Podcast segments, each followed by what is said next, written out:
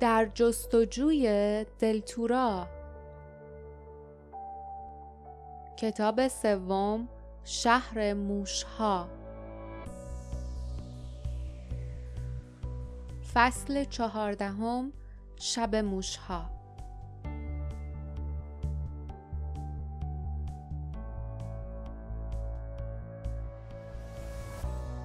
هزاران هزار موش ده ها هزار موش ناگهان لیف فهمید که چرا زمین دشت برهوت است موشها هر چیز زنده ای را خورده بودند وقتی آفتاب بر فراز دشت میتابید موشها در شهر متروک پنهان می شدند. اما حالا در نهایت گرسنگی به طرف بوی غذا هجوم می آوردند. باردا گفت رودخونه آنها از ترس جانشان پا به فرار گذاشتند. لیف یک بار دیگر از فراز شانش نگاهی به عقب انداخت و همان نگاه کافی بود تا از شدت ترس سریعتر بدود. اولین دسته موشها به محلی رسیدند که لیف و دوستانش آتش روشن کرده بودند. خیلی بزرگ بودند. آنها به غذاها و وسایلی که روی زمین پخش و پلا بود هجوم می آوردند و با دندانهای تیزشان آنها را پاره می کردند و می بلیدند. رفقایشان که درست پشت سرشان بودند روی سر همدیگر می پریدند و جلوی آنها را می گرفتند. بر سر پسمانده های غذا با یکدیگر دعوا می کردند. با دستپاچگی توی آتش می افتادند و جیغ و داد می کردند.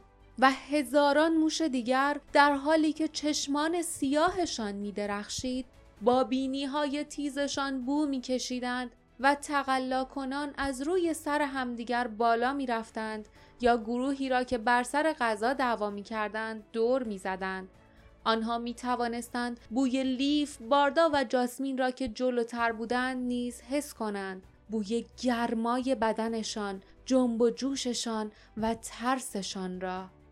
لیف که در اثر دویدن قفسه سینهاش درد گرفته بود با چشمانی خیره به رودخانه به آن سو دوید. آب زیر آخرین اشعه خورشید می درخشید. نزدیکتر و نزدیکتر. جاسمین کنارش بود و باردا پشت سرش. لیف نفس نفس زنان در آب شیرجه زد و تا جایی که جرأت داشت پیش رفت. برگشت تا به خشکی نگاه کند. شنلش دورش چین خورده بود. موجی به رنگ خاکستری تیره که همان موشها بودند جیغ کشان به ساحل رسیدند. انگار آنها همچون موج لوله شدند و شکستند و در آب قلتیدند باردا که سعی داشت شمشیرش را بیرون بکشد و به سطح آب بیاورد فریاد زد. اونا دارن شنا می‌کنن میان سمت ما. خدای من هیچ چیزی نمی‌تونه جلوشون رو بگیره. جاسمین با تمام وجود فریاد می‌کشید و با خنجرش موشها را لط و پار می‌کرد موشهای مرده هم دست دسته با امواج به کناری رانده می شدند. کنارش لیف و باردا از شدت تقلا نفس نفس می زدند و تیغه های شمشیرشان را روی سطح آب عقب و جلو می بردند. آب دور و برشان کفالود و پرخون شده بود اما موشها همچنان با دندانهای تیزشان از روی موشهای مرد رد می شدند و به طرفشان می آمدند. لیف با خود گفت تا کی می‌تونیم مقاومت کنیم؟ چقدر طول می‌کشه شکستمون بدن؟ دستش روی قبضه شمشیرش بیهس شده بود. همچنان که می جنگید ذهنش در تکاپو بود. در آن سوی رودخانه در امان خواهند بود. رودخانه برای موشها خیلی وسیع بود و آنها نمی توانستند این همه راه را شنا کنند. اما آن راه برای او باردا و جاسمین هم زیاد بود. اگر خود را به دست امواج سرد و عمیق آب می سپردند هرگز زنده نمی ماندند. شبی طولانی در پیش داشتند تا هنگام سحر که طلوع خورشید دشت را روشن می کرد موشها به حملهشان ادامه می‌دادند و هزاران موش می مردند اما هزاران موش جایشان را می گرفتند.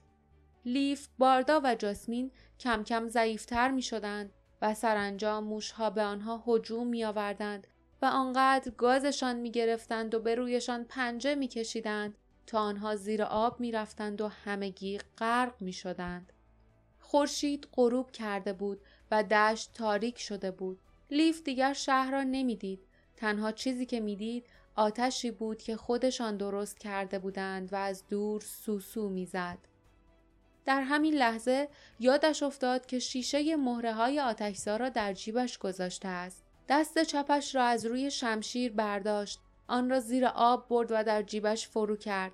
انگشتانش را دور شیشه حلقه کرد. آن را به سطح آب آورد. از شیشه آب می چکید ولی مهره های داخل آن هنوز تکان می خوردند. در حالی که در محکم شیشه را باز می کرد به طرف باردا و جاسمی فریاد زد که هوایش را داشته باشند و به طرف موشها رفت. با انگشتان کرختش مشتی مهره برداشت و آنها را با تمام قدرت به طرف موشهای روی ساحل پرتاب کرد. همین که مهره ها به زمین اصابت کردند، شعله بزرگی برخاست. شعله کور کننده بود صدها موش در اثر حرارت ناگهانی کشته شدند. گروهی که پشت سر آنها بودند جیغ کشیدند و از موشهای در حال سوختن فاصله گرفتند. موجوداتی که قبلا در آب رفته بودند از ترس دست و پا می زدند به خود می پیچیدند. آنها در حالی که دمهایشان را این طرف و آن طرف تکان می‌دادند و حلقه می کردند به طرف لیف، باردا و جاسمین هجوم بردند. لیف که آهسته به طرف پایین دست رودخانه حرکت می کرد برای آنکه دیوار شله های آتش را بلندتر کند مشتی دیگر مهره آتشزا پرد کرد و جاسمین و باردا برای دفاع از او موشها را شقه کردند. خیلی زود آتش گسترده کنار رودخانه افروخته شد. در آن سوی آتش دشت خروشید. اما جایی که لیف، باردا و جاسمین ایستاده بودند فقط امواج مملو از نور مواج و قرمز وجود داشت. امواج موشهای مرده را می برد اما موشهای دیگری جای آنها را نمی گرفت.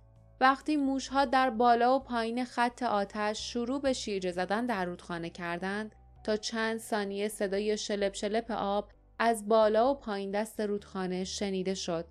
اما آن فاصله برای موشها بسیار زیاد بود و آنها نمی توانستند صحیح و سالم شنا کنند. قبل از آنکه دستشان به شکارشان برسد شدت جریان آب آنها را به زیر می کشید و آنهایی که زنده می ماندند نیز به راحتی مغلوب می شدند. بنابراین سه همسفر که تا کمر در آب فرو رفته بودند و از خستگی می لرزیدند در پناه سنگر آتشین خود ایستادند تا اینکه ساعتهای طولانی و سرد سپری شد. سرانجام سپیده سر زد. سرخی ماتی آسمان را پوشاند. آن سوی خط آتش صدای پچ پچ و خرت خرت همچون صدای جنگلی پر از برگهای خشک به گوش می رسید. بعد صدا از بین رفت و سکوت عمیقی سراسر دشت را فرا گرفت. لیف، باردا و جاسمین به طرف ساحل رفتند. از لباس و موهایشان آب می چکید و وقتی آب روی سد آتش می ریخت صدای ویزی می کرد از روی بقایای خاکستر سوزان عبور کردند. موشها رفته بودند بین رودخانه و بقایای دود آتشی که روشن کرده بودند چیزی به جز استخوانهای کوچک و مچاله شده دیده نمی‌شد. باردا که چیزی نمانده بود حالش به هم بخورد گفت اونا مرده هارم خوردن. جاسمین بی هیچ احساس خاصی گفت آره درسته. لیف که از سرما میلرزید و احساس می‌کرد پاهایش مثل سنگ سنگین شدند با زحمت به طرف محلی رفت که چند ساعت قبل غذایشان را آنجا خورده بودند. جاسمین و باردا به دنبالش رفتند. آرام و هوشیار. کری بالای سرشان پرواز می کرد و صدای بال زدنش در آن فضای ساکت بسیار بلند به نظر می آمد.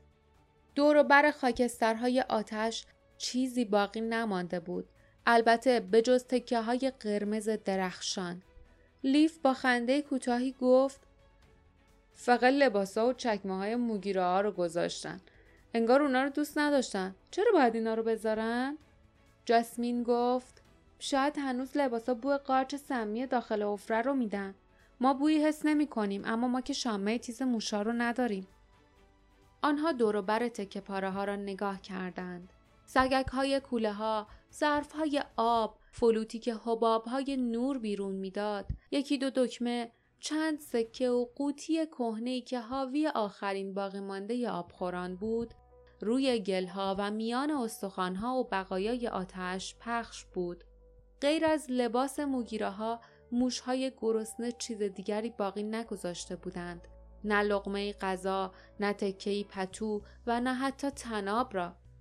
باردا که در نسیم سهرگاهی میلرزید گفت حداقل زنده موندیم. لباس خشکم واسه پوشیدن داری. هرچند که از این لباس اصلا خوشمون نمیاد. ولی کسی هم این دوروبر نیست که ما رو ببینه. با خستگی لباس های خیسشان را درآوردند و لباس ها و چکمه های موگیره ها را پوشیدند. بعد وقتی سرانجام گرم و خشک شدند نشستند تا صحبت کنند. باردا با افسردگی گفت شیشه مهره های آتیشزا تقریبا خالی شده. ما حتی یه شب دیگه هم تو این دشت زنده نمیمونیم. اگه قرار وارد شهر بشیم بهتر همین الان وارد بشیم. این لباس های عجیب یه جوری از ما محافظت می‌کنن چون موشا اونا رو دوست نداشتن و نخوردن. هنوز فلوتی داریم که حبابای نور بیرون میده. اگه همونطوری که تام گفت کار کنه به دردمون می‌خوره. آنها لباس های خیسشان را جمع کردند. بقیه چیزهایی را که باقی مانده بود را از روی زمین برداشتند و به طرف شهر به راه افتادند.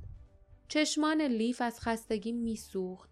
با آن چکمه های قرمز و بلند به سختی پاهایش را می‌کشید.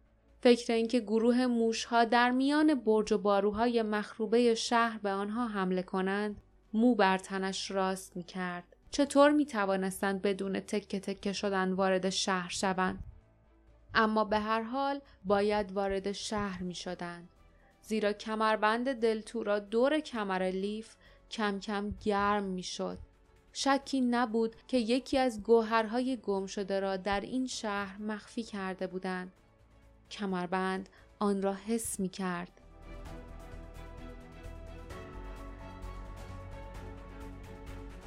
پایان فصل چهاردهم.